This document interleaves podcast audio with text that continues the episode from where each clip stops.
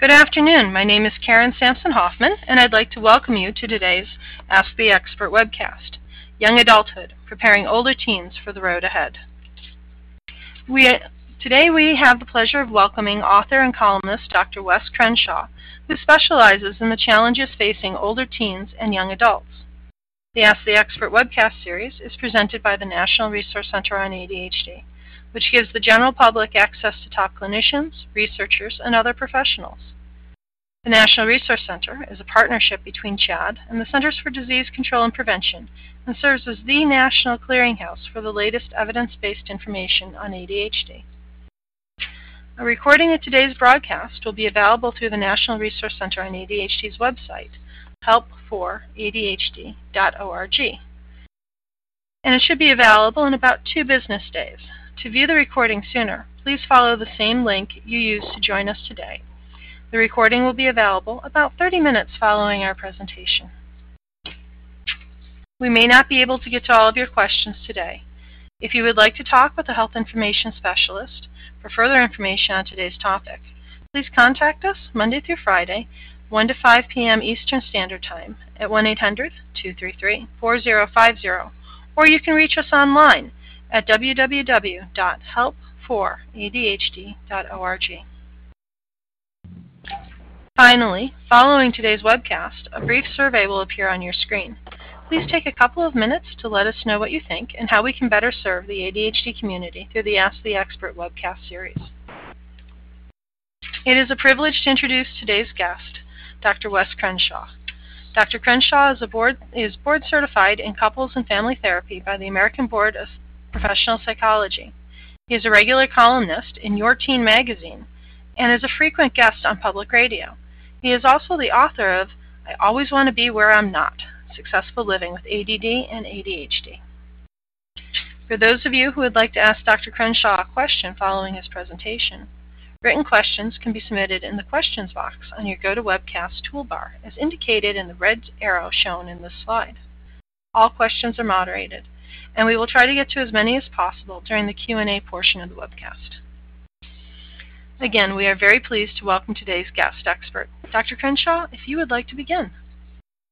Thank you so much, Ruth. And I will uh, add that we have been working diligently here in the last few minutes using the latest technology to be sure this goes well. And as all of you know, using the latest technology means wish us luck. So if anything happens, if you if we drop out on you or anything, bear with us. We have multiple backup plans, and we'll be right back with you uh, very shortly. And we do look forward to your questions. I'm going to do a, a little discussion of some of the things folks could expect with a child or mid-teen as they are transitioning towards adulthood, and uh, very happy to take your questions then later on in the uh, hour and pretty much anything is uh, open. As most of you know, if you have had teens or about to, uh, that they, their issues run the full gamut of possibilities, and we're only going to try to scratch the surface here. But anything you're interested in talking about, please do. In my book, I always want to be where I'm not. It really is uh, very much tailored towards this late teen and up to about 30 year old age range, which, as we all know, is really critical in helping uh, an adult to become more operational as an ADD person. So we'll begin. I'll talk a little bit about the different, what I see as the different categories of teenagers that we see at 15, 16, 18, up to 25. And I find that there are really three categories. And uh, among those of you listening, I think you'll identify your child as being in one of these, or occasionally you'll see a little bit of a mixture. But the first one is the optimistic, the second is the terrified, and the third is the lost. And every week in my office, uh, I see one or two of each of these. It's a very critical group. In fact, once the book came out, I have had to limit the number of these cases I take because they are so plentiful. We hear from people all over the country now, parents as well as young people who are really struggling with some of these issues in one of those categories. So the first one, and perhaps for parents, it really is the most annoying of the three, is the optimistic teen. And you know, you ask yourself, like, why would anybody find that annoying? Well, for kids with ADD, and for some of them that are on the autistic spectrum, this is true too, that their optimism is not hope. Hope is different, and we're going to talk about that later. Optimism doesn't have to be based on anything realistic.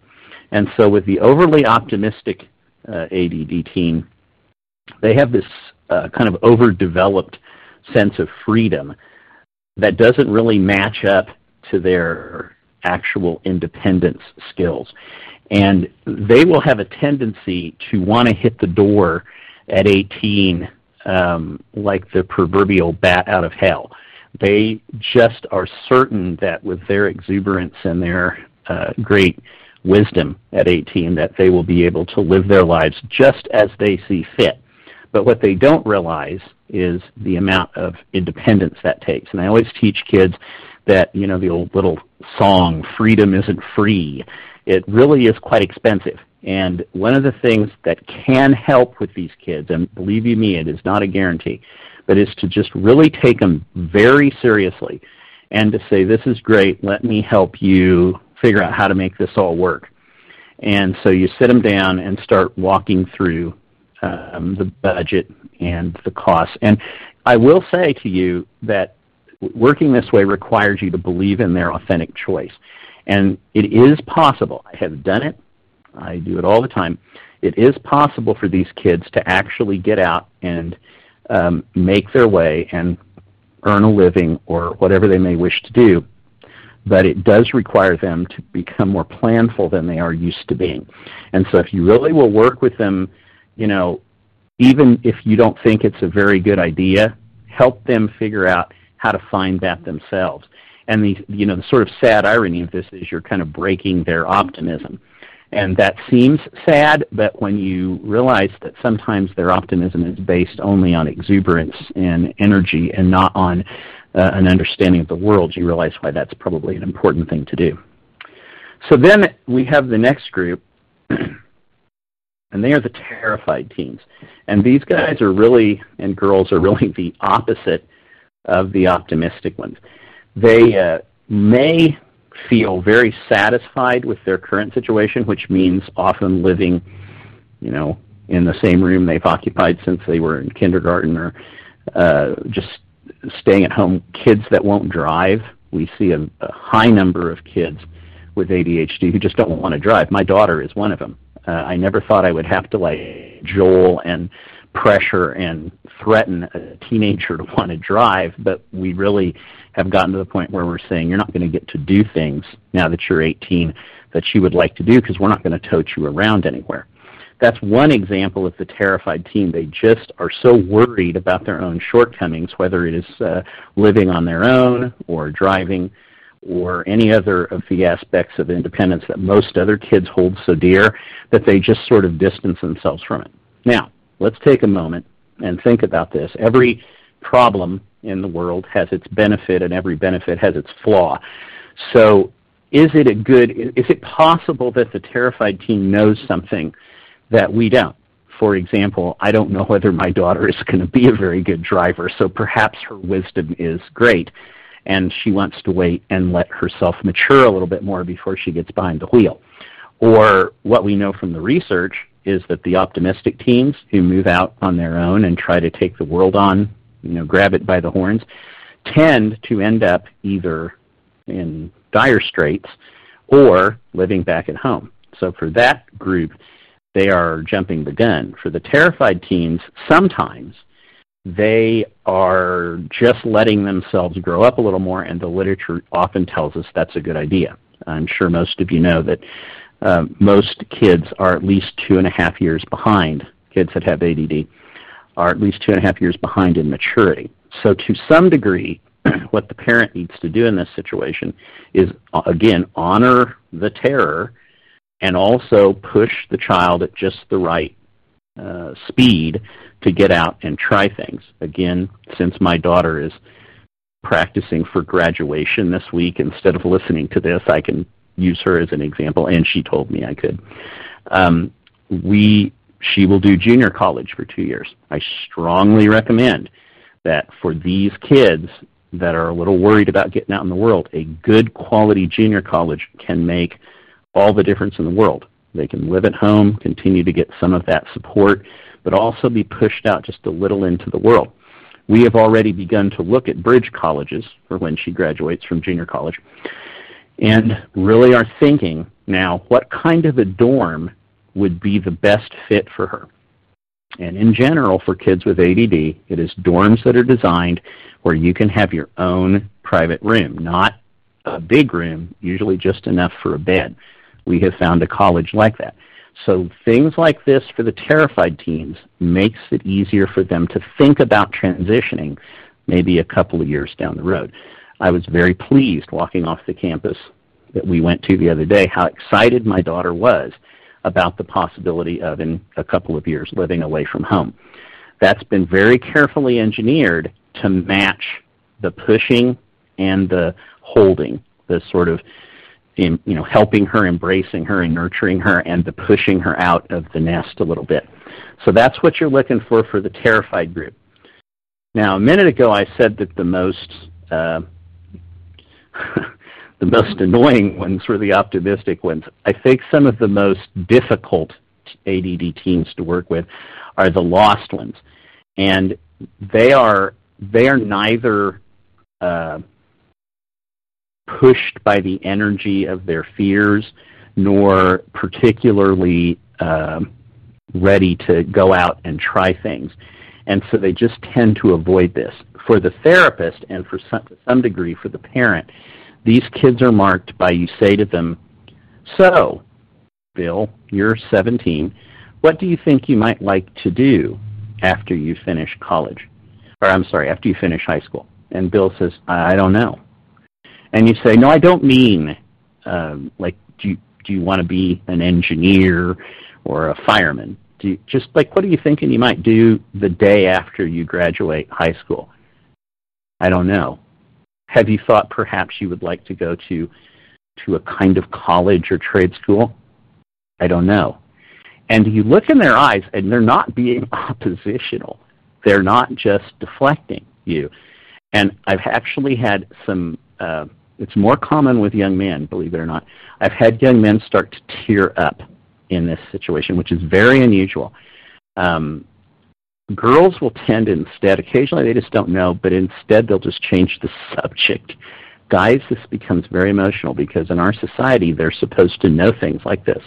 And so this becomes the next dilemma that the parent, or in my case the therapist, has to deal with, is how do you help guide them without shaming them, without saying, dude, your whole class kind of knows they're going to at least do something in the few weeks and months after graduation without making them feel really bad about that. And the consequence of leaving this sort of where it's at is you have a much higher likelihood that you're going to have kids living in the basement in perpetuity.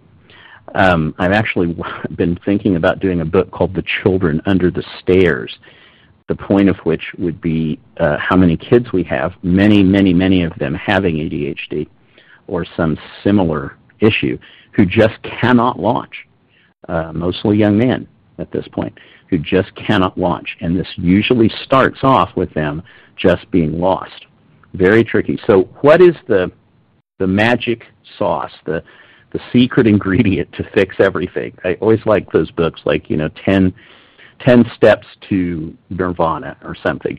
Well, I don't have that for you, but uh, the thing that is most helpful for each of these kids is to develop hope, and hope is not an ethereal construct. Uh, my, one of my professors at the University of Kansas is world famous. He uh, has passed away since, but he, he was world famous for building an actual psychological construct around hope. His name was uh, C.R. Snyder, and one of his students, who was a peer of mine, is Shane Lopez, and he recently wrote a really good book about hope. So if you look on Amazon, those are available. And the idea of hope is not that it is optimism. Uh, it, hope is uh, made up of two constructs willpower, which means how we think about our goals. Do we have a plan? Um, I'm sorry, do, uh, how we think about our goals and the energy we put into actually pursuing them. That's the willpower. That's the thing that gets us to get up every day and take the next step. And way power, which is our mental plan about our goals. How do we see the end result? Now, this is very tricky for folks with ADHD. I've done this for 23 years, and I've seen about 24,000 hours worth of clients, and many, many, many of them have ADHD. And what I've learned is that kids and adults with ADHD do not want the same way as the rest of us do. When I think about, I'd like to get a PhD in psychology, I go to the library. I was in Wichita, Kansas at the time, and I went to the Wichita State Library and I studied intensely to find out what what do these people with PhDs in psychology do to get them? How does this happen? And uh, you know, what what kind of flavors of psychology? Where do you have to go to get these things? And I remember sitting there hours and hours. I'm poring over these uh, books. You know, we had books in those days. We didn't know there was an internet in the future, and uh, I found answers there. And so that was my my mental plan. And then my willpower was to take the energy to get up and to go through these things step by step in an organized fashion. I had to finish a master's degree, which I had not yet started. I had to do a thesis in order to excite graduate schools to let me in.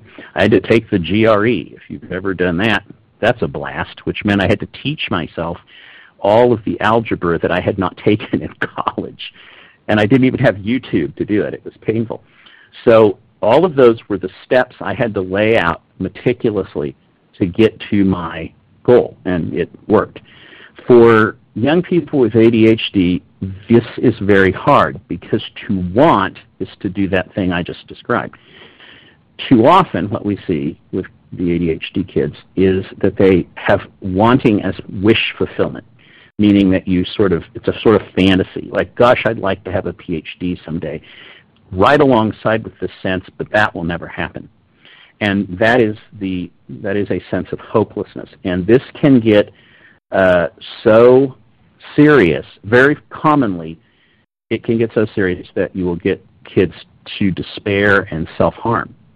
And when we are really pushing a kid who's stuck under the stairs to get out on his own and to be more self-sufficient, we always, it's always implicit in that plan, and everyone knows it in the room, that we have to guard against self-harm, suicidality, both as a threat and as an actual incident.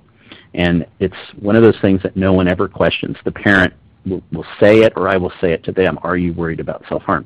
This is a failure, uh, the ultimate failure of hope.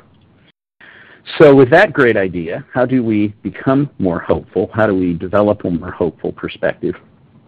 There are some real steps you can do. I kind of gave some examples when I told my little doctoral story, but it doesn't have to be that grand. It can be whether you're going to overhaul the engine in a car, or you're going to write a book, or you're going to um, ask a girl out on a date or a boy.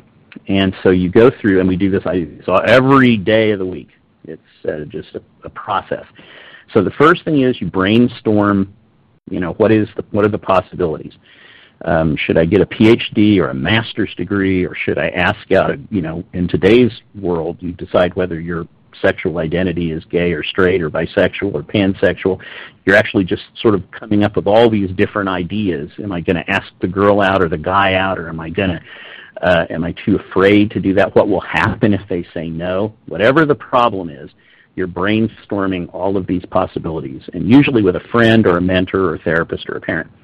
Then you have to determine is the goal attainable? Am I able to score high enough on the GRE? Am I smart enough to go to doctoral school. Actually, to be honest with you, you don't have to be that smart. You just have to be really tenacious. You have to hang in there. And you have to ask yourself, can I do that? Um, is the person I'm interested in dating um, in my attraction profile? Do I have a shot at that? It's a question you have to ask yourself. Um, do I want to be? What kind of relationship do I want to be in? Whatever the, the goal is, is can I do it? And you have to do a fair assessment of that. As you can imagine, the overly optimistic teens are quite certain they can do anything. You know, they're going to be on American Idol or play for the NBA, even though they're five foot eight or something. Um, you've got to think what is doable. And one of the mistakes in our society that we have made over the years is this idea that you know you can do anything you put your mind to. That's not a good coaching strategy for a teenager. It isn't the truth. And one of the things in these situations we always want to do is tell the truth and tell it kindly and when it's necessary. And so it, once you've kind of decided, yeah, this is within the range, and you can stretch yourself, you can try harder than you think you can do, but it's got to be in the range. Then you do the cost benefit analysis. If I win this, if I do it, if I get this person to go out with me, if I get a PhD, is the benefit going to be worth the cost? Nowhere is this more important nowadays than in determining how much student loan debt to carry.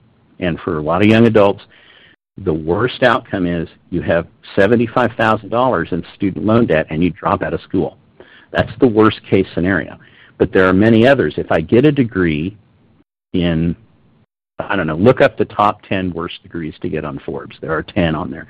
If I get one of those degrees and I have $100,000 in student loan debt and my salary is $32,000 a year for the next 10 years, is the benefit going to outweigh uh, the cost?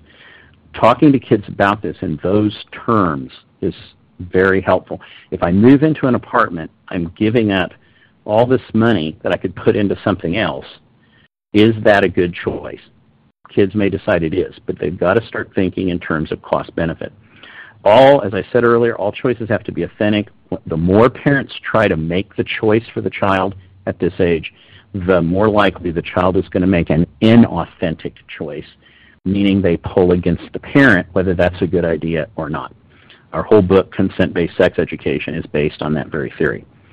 Um, one of the mistakes people make with ADHD in making decisions is to make things more complicated than there are. Now, it sounds like I'm making this super complicated and I don't mean it to be, but it, it is very easy to take a simple problem and turn it into a mind-boggling mess um, help kids to get it down to the bare elements. Uh, we always say that every decision is actually a binary decision, yes or no. It may take a hundred of those binary decisions, but each one is made yes or no. Um, one of my favorites, uh, Master Yoda tells us to do or do not. There is no try. And so I tell kids in my office, you're not allowed to use the words try or want. You have to tell me what you're going to do. And it's very funny. You'd be shocked how well this works. I will have kids in the middle of something. We haven't talked about this in weeks. And the kid will be like, well, okay, I'm going to try to study for the, uh, uh, I mean, I'm going to study for the GRE. they get why this is important. It's a reason why that quote from Yoda is so popular. Um, we talked a little bit about uh, determining if a goal is attainable. This also has to do with finding your limits. And then once you know your limits, how much can you stretch them? How much farther can you go? Pace is important. I get so many ADD kids in here who have this urgency. I've got to get through nursing school in a year, you know, or whatever. And in fact, for kids with ADHD, it sometimes takes longer. You may need to be a five-year college student, or you may need to take three years in trade school instead of two pacing is critical. It's better to take six years to graduate from college than to fail in four. And this is just uh, one of those things with these young people. We want to give them a little more time and perhaps push them every day of the week a little less so than we might otherwise do. And I always tell people you cannot alter your life when you are yourself altered. Alcohol and substance abuse do not improve decision making. Today, our dear young people are quite convinced that smoking a lot of weed is a very helpful tool in a higher consciousness, and I try to help them think differently about that. Um, a lot of these uh, will go better if you hook your young person up with a mentor. Doesn't have to be a therapist. I obviously think that's a neat idea. Um, it could be a coach. It could be a teacher. It could be an adult friend. Um, somebody who, who maybe has had ADHD or exposure to it that can help uh, find all the little peccadillos that come with it and, and work through it. And a lot of these we've talked about, the you can kind of go back through the slides. I probably should have advanced them as I was going. I was enjoying um, talking about them and not pushing the button. But each of these are things we've discussed. And, oh, this is a good one. When a young person does well, one of the great things our phones do now is take pictures and document uh, things we have done. And we make fun of this a lot that kids love to take pictures of everything, especially themselves. You know, for kids with ADHD, making sure they get pictures of things they're doing well and taking pictures of those or tweeting about it or whatever, that can be a pretty neat thing. It's so often that one struggles and struggles with something that they want to be reminded of things they did well. And it, it's very true that that kind of encouragement, as opposed to praise, if you just praise somebody every five minutes, it doesn't mean anything. But when you're really encouraging them and documenting something that really was successful, can be very helpful when the chips are down. So, with that, I would be happy to take some questions on any of those topics or any others. And we have questions. Well, we, we have questions. And also, if you haven't submitted your question now, you can do so in the box on the left of your screen. And our first question now is coming in from Ellen, and she has a young adult who is 18, and he has attended college, and uh, as she says, she has failed at this point, so he hasn't been successful with college. He is talking about going to junior college over the summer for one of his classes, but he's having trouble actually enrolling, getting started, and Ellen is wondering how much help should she give him in taking this class, enrolling in school, and going forward? Yeah, what a great question. And Ellen, I love your TV show. Uh, it's great. No, I, I, that is such a good question um, because every week this is some something we get in the office. So, it, without getting into the details of how old the kid is, because that can sort of matter, it's more important to know how mature he is. And my experience is that um, you have to probably give him a lot of help. Um, what, one of the things I talk about in the book extensively is the difference between beneficence and enabling. And everybody I see that has an adult kid that is in the position that Ellen is talking about it, I have to uh, give them this lesson. And beneficence is the ethic of giving.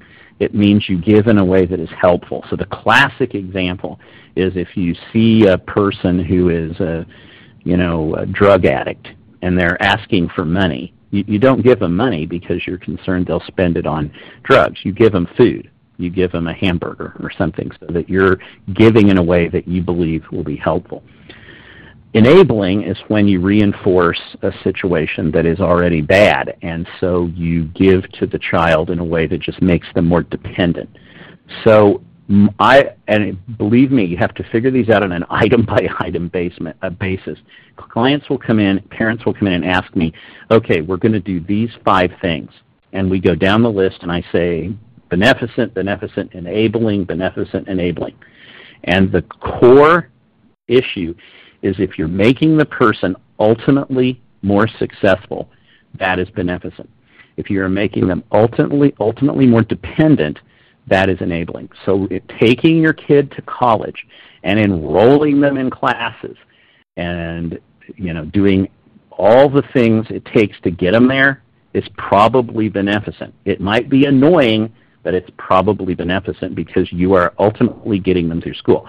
Now, if the person then responds by failing out of school or not going to class or any of that kind of thing, then it becomes enabling behavior to continue to pay for it and do it. One of the tools we've used to improve that situation is that the child goes to work for six months or a year, saves up money, perhaps they live at home and pay a rent that you put into the bank and use for the purpose I'm about to describe.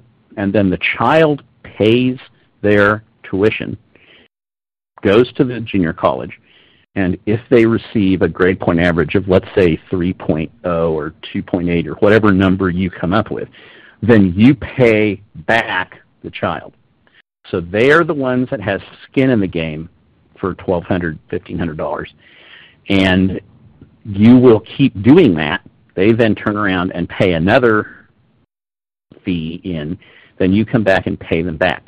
That way, their skin's in the game, not yours. And the, that business about how to want the energy behind that becomes I don't want to lose my $1,500. So even if you don't want to go to algebra that day, you do not want to lose the $1,500. And that becomes the, the message. So it, it's all good to do a lot of helping, but when the person, when you are doing uh, all the work and the young person is not contributing much, then you're in the enabling mode. It's a really good question. I know how you feel. All right, I think that is a good question.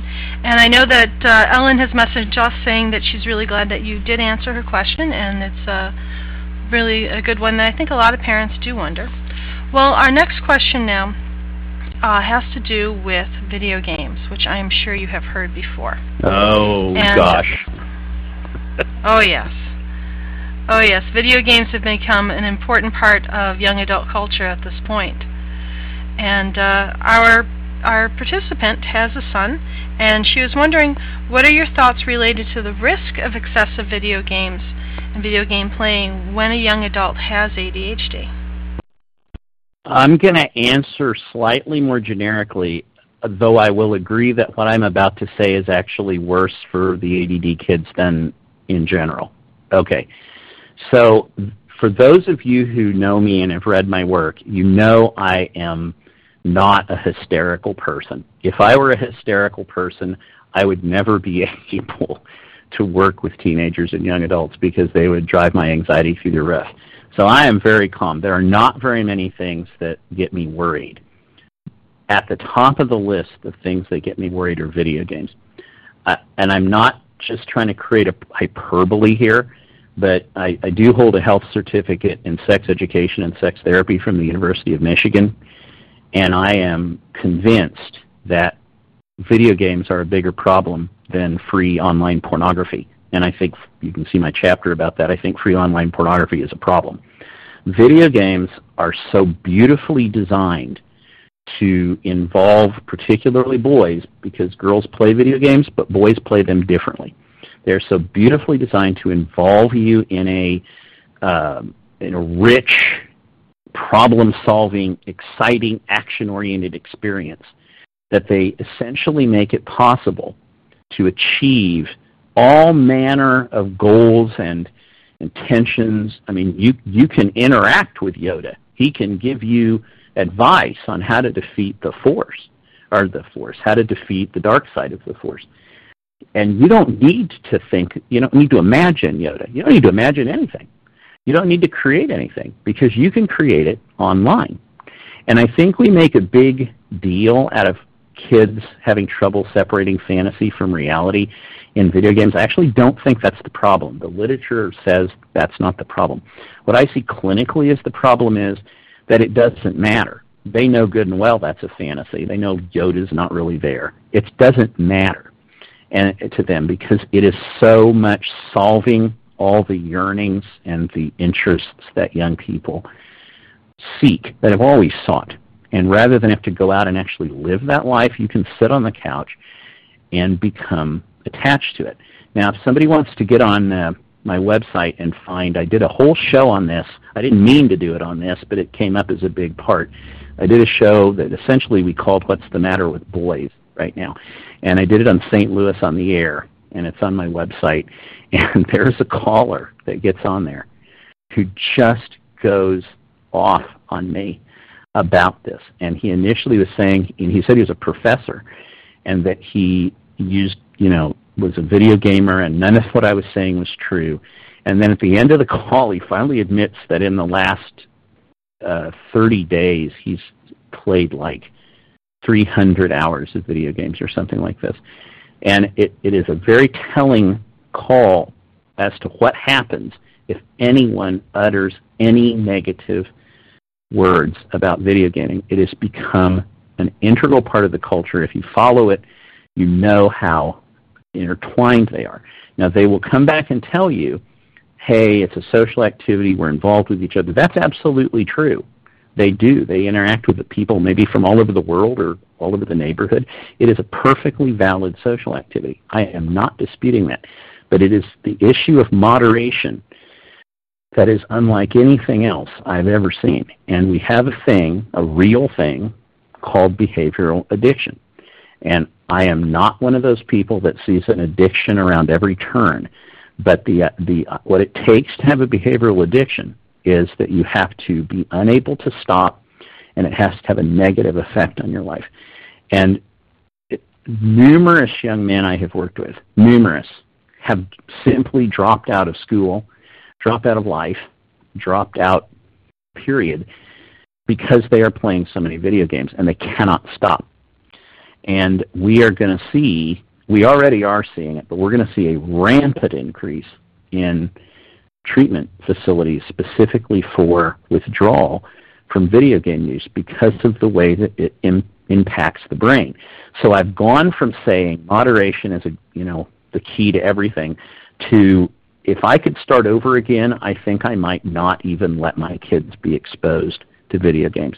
And I know I sound like I'm going to start the anti-video game cult, and, and I'm not trying to go there. I just see the way these operate, and they it seems to take for the ADHD kids a problem that is already about being too interested in what you're interested in, whether that's relevant or not, and focusing it like a laser on this highly interesting interactive pursuit. So you asked a question to get me on my soapbox, and there's my answer. I think that was a very thorough answer, and it is one that uh, we have heard. We've heard in relationship with ADHD, and I think that you you have certainly uh, provoked a few thoughts about video games. So I'm going to take us um, back to high school and a young woman who is about to graduate high school. Uh, Michelle has a daughter who is a senior and is getting ready to go to college. And uh, her daughter feels ready to go, but Michelle is not so sure if she is. And uh, she would like your suggestions, your advice. How do you know when a young person is ready to go to college? Yeah, it's a good question. And I'll give you the bad answer first, and that is I have frequently been fooled. Um, on one hand, I live in a university town um, with very good high schools and advanced placement classes and so on. And so we launch a lot of kids into Ivy League schools here. And um, a you know, a reasonable percentage of them come home broken. And they don't have any impairments. It is just um, that these schools are very difficult and maybe they aren't ready to do that. So I, you know, that seems very surprising. Like, how would that ever happen? On the other hand, I have seen young people, I talk about several of them in the book, with ADD very seriously impaired, who have a knack for tenacity. That is their special power. Every ADD person has their special power. It's the thing they're really good at that other people with ADD are not. And their particular thing is tenacity. And I have sat in graduations. I'm sitting in one this weekend, disbelieving that these young people have pulled themselves through, uh, and happy that they have, and glad to be a part of that. So knowing up front is extremely difficult. So the real question you want to know is what can what can I do to improve my guess? Well, it, the first thing is to take a look at how they've done in high school if they did not like one of the theories the optimistic kids have is that well I didn't like high school, the teachers all sucked, and when I get to college I'll be studying just the things I want to study. Well, those of us who've been to college know that isn't true. You're going to study a gen ed curriculum. You're going to study these distribution requirements that they have. You're going to be having to get a broader range of experience. So if they did not like that in high school, they're probably not going to like it in college. The second thing to do is to ask them, you know, just in a kind of non-threatening way, have them get a hamburger and say, what are you sort of looking to get out of college? What do you think will be interesting there? And the more, it sounds kind of silly, but the more they can talk about the life of the mind, you know, the the better off you are. The more they say, I just, it's going to be so fun to be in a sorority or um, to paint the school colors on my forehead, or I just want to be a part of that culture and be in that life in college. The more they don't actually understand what it takes to be in college. One of the terrible things we've done in this country really been a problem in the last 50, 60 years is to portray college as a four and a half year party.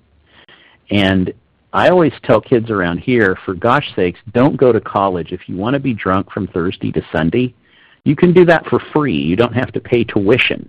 Wait till you're you know, done with that phase of your life and then go to college. That's absolutely not what we teach culturally. So the more that your daughter is excited about the idea of college, the less it, she's probably really ready, as opposed to thinking, I have these kind of general ideas for career. I understand kids don't need to go to college and know they want to, you know, major in engineering or something their first year. But having some kind of clear goal about what college means helps. And the less they have that, the the less likely they are to persist. Finally, there is clearly a gender bias in favor of girls in who succeeds in college. I, don't mean a gender bias as much as the, the statistics are skewed for girls. Right now, uh, 60% of all college graduates are female, and it goes up a, a point every year. So being a girl, that alone predisposes your daughter to being more successful in college. Girls will just keep at it longer than guys will. So, and this, but this is statistically demonstrated. Guys will pull out earlier in college than girls will. So you may, if you kind of combine all those factors together, uh, you may have a better guess. And the one thing I will say for kids who are correctly diagnosed with ADD, living away from home those first two years for college is associated with failure. So if she's close at hand or living at home, her chances are better. If she's living far away in the dorms, her chances will go down. Thank you. I think that's uh, some good advice, and, and being excited for college for the right reasons is very important. Well, we've got a question now from Bert, and he is referring back to you and your daughter looking for a bridge college for her to attend. And he was wondering what else to look for other than a private dorm room. Should they be mm-hmm. looking for a large or a small school? Are there any colleges that are organized to accommodate kids with ADHD? Oh, my brother, you have you have hit upon the thing of most interest to me right now. Um, my daughter it has a got a 30 on the ACT, so she's actually, you know, a pretty good student as well as wildly ADD. And so um, I didn't. She's going to enter college with 15 hours of credit, actual hours of credit. So I suddenly realized that we're going to have to figure this out sooner than later.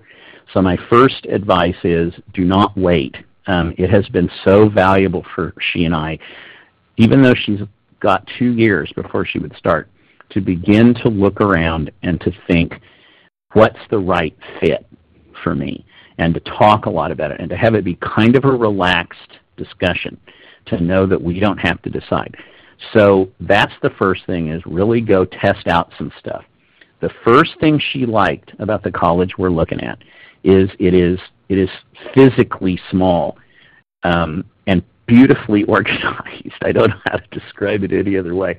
It was built in the late 60s, and so all the buildings are planned. It's not like at the University of Kansas where they just keep adding on buildings every, you know, every square inch, squeeze things in.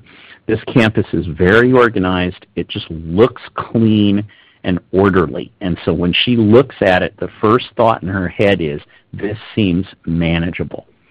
There, it is a college of about 2,000. Generally, a smaller college is probably better for people with ADD because you can actually talk to your professor. In big colleges, like the one up the street from me, you are for two years you're going to be talking to teachers assistants, teaching assistants, who vary from terrific to you know marginal. That's just the nature of a big Division One school. For the kids with ADD, well, really for all kids, but especially for kids with ADD, everything on earth, the entire tamale of college survival is surviving freshman year. If you get through freshman year, your chances of getting through sophomore year are even better. Pardon me. And if you can get through sophomore year, you're just about home free.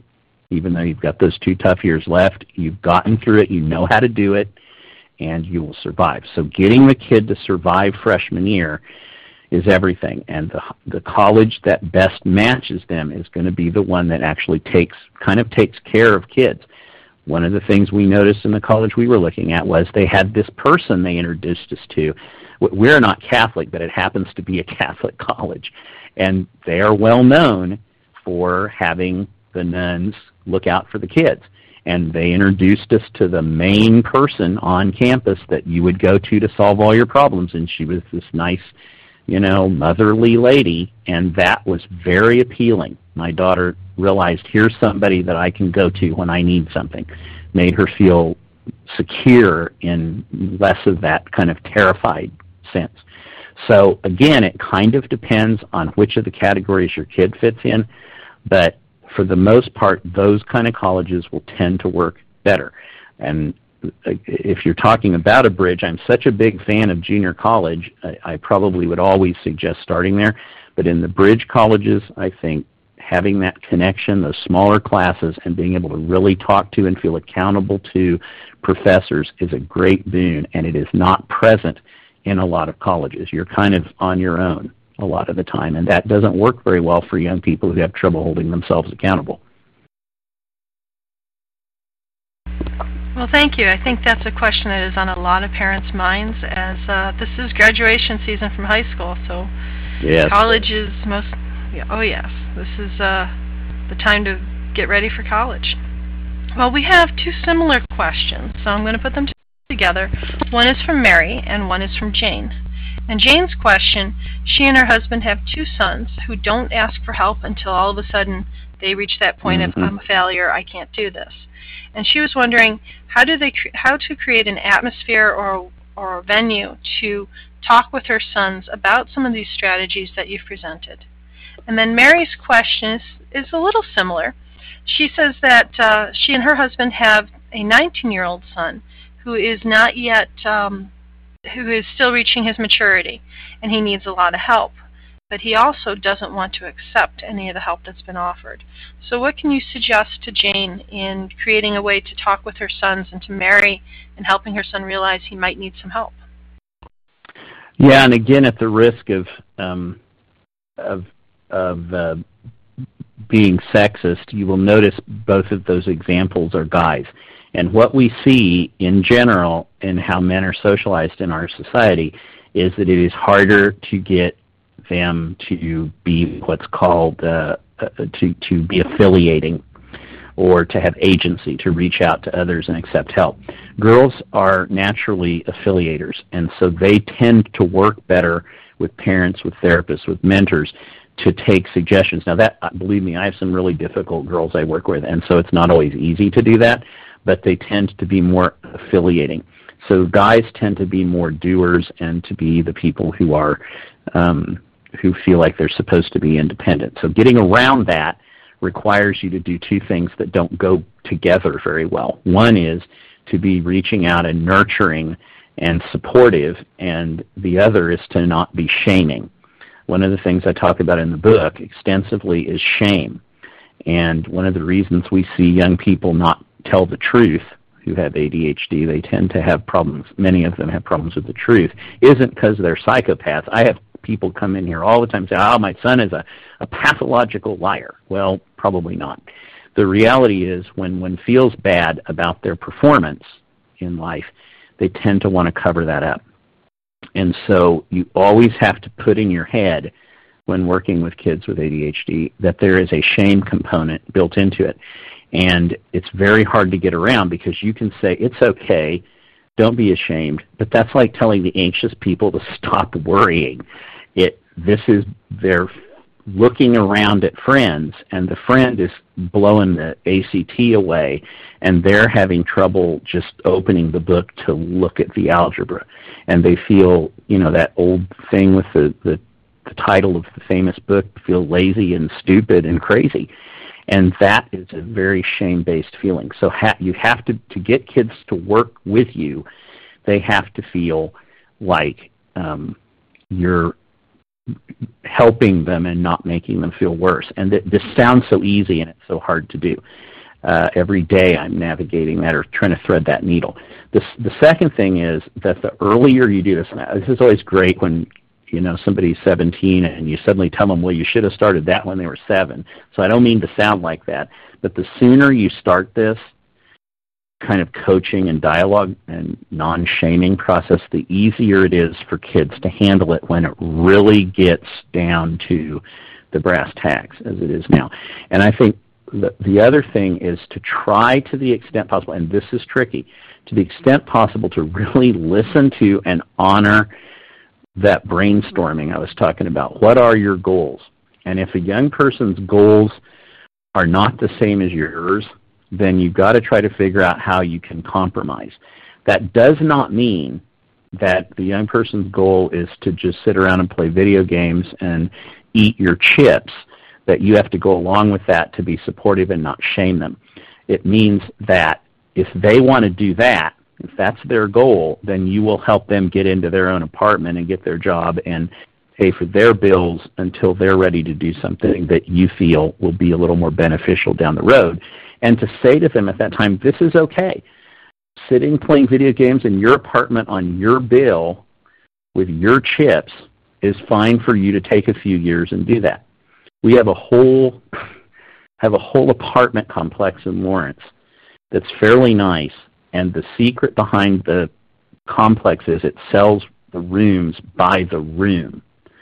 So you're buying just one room of a fourplex apartment that has a commons area. And the value to this, this is a good secret for parents, the value to that is when you have to co-sign for your child, which you will have to do, you'll only have to co-sign for about a $350 single room.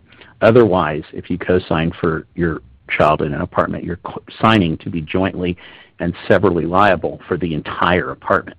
Why this is good for the ADD people is it allows them to be out on their own for a couple of years, pay as minimal a rent in a safe environment as they can be, and maybe get a little more motivated to come back to you later and say, okay, now I'm ready to, to negotiate how to spend resources and energy and to accept your help and direction. Because another little secret in life is that the most motivated the, the, the most motivated person in a relationship always has the least power. Think about it. The most motivated person in any relationship always has the least power. So if you're in there saying to your son, we've just got to get you back in JUCO. We've just got to just got to find a way for you. I'm just so worried that you're not going to be able to make it. Well, you're all full of energy, and that frees the child to sit back and say, I don't have to worry about this. You're the one that's worried. Once you step back and say, I'm going to let you figure this out, get back to me when you're ready, then you become the less motivated partner, and that's when you have greater power. And these are the kind of things nobody sits around and thinks about until you have to deal with it. It's a really good question, and I, it, it's hard to do justice to it in this short time, but that is my best shot. Thank you. And I, I think that's an interesting way of putting it that the person who is the most motivated has the least power. It's well, good dating advice also.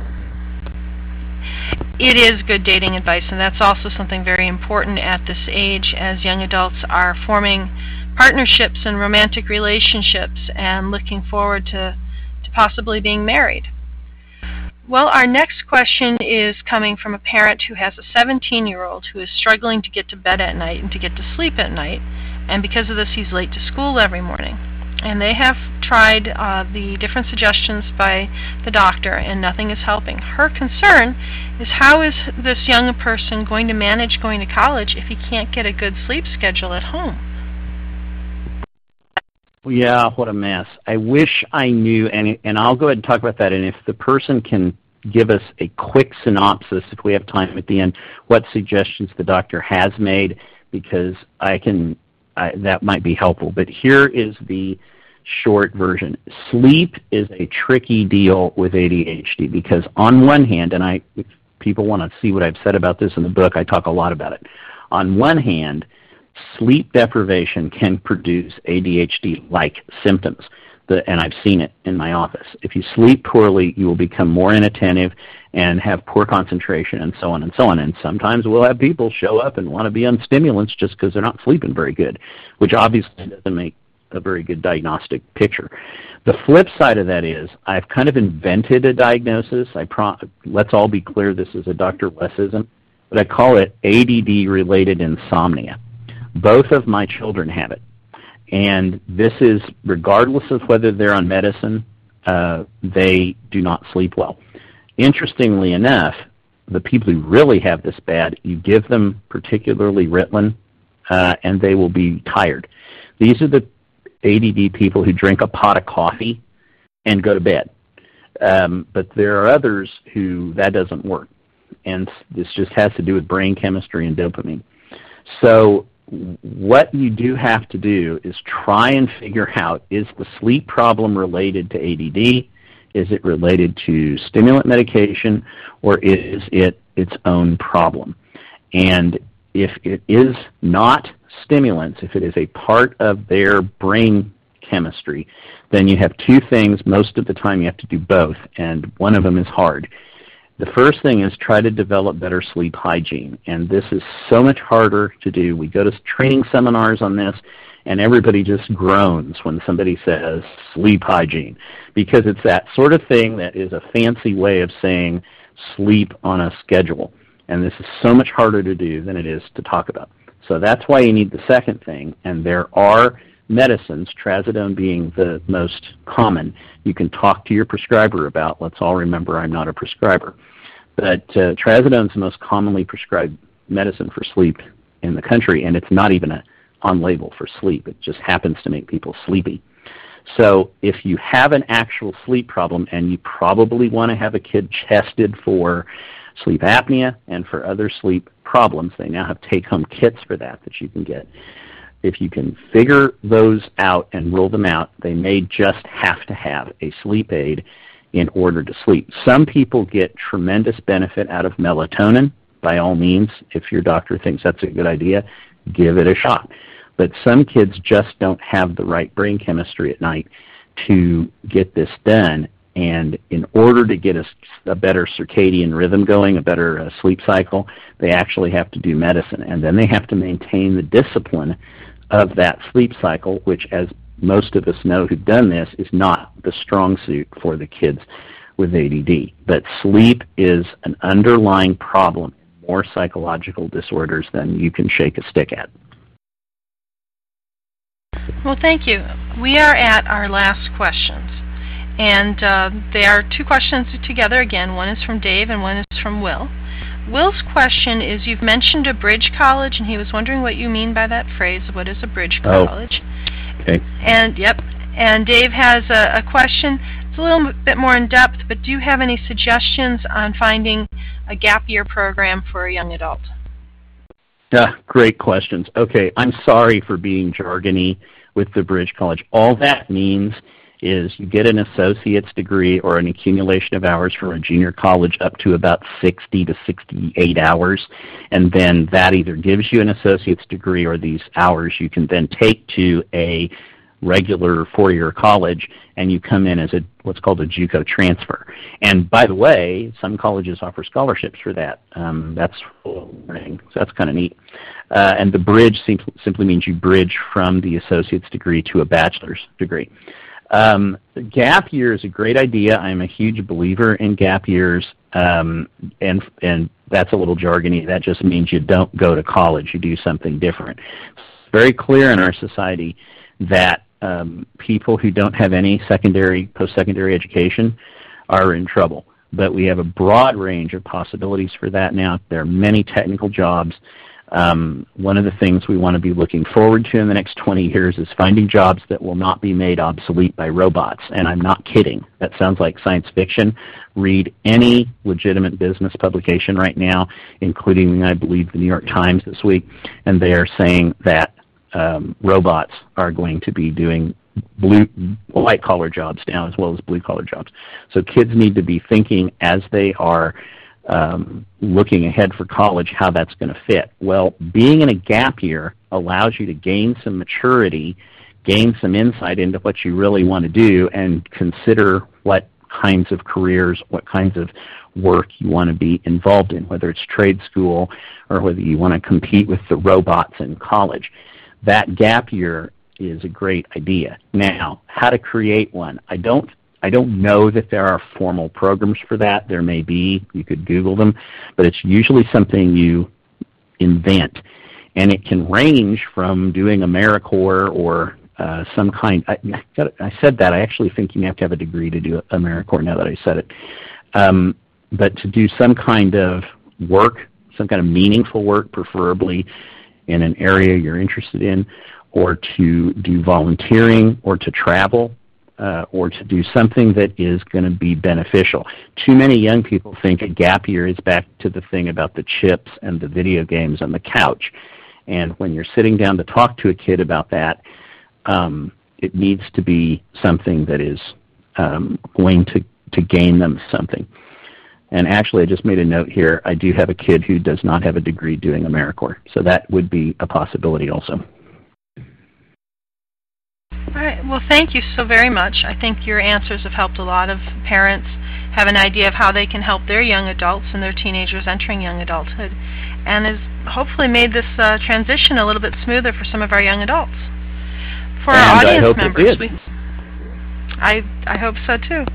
I think that you've offered some sound advice. Well, for our audience members, we hope that you've enjoyed this presentation and this opportunity to hear from Dr. Crenshaw. Please take a moment to send us your feedback through the survey that will appear on your screen at the end of the webcast. Your survey and your comments help us to better serve the ADHD community through our topics.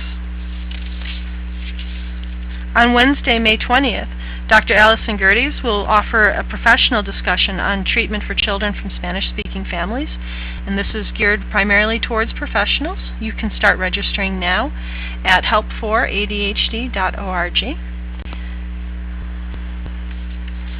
This has been a presentation in the National Resource Center on ADHD. We hope that you have enjoyed the presentation, and we hope you have a pleasant rest of your day. This concludes our broadcast.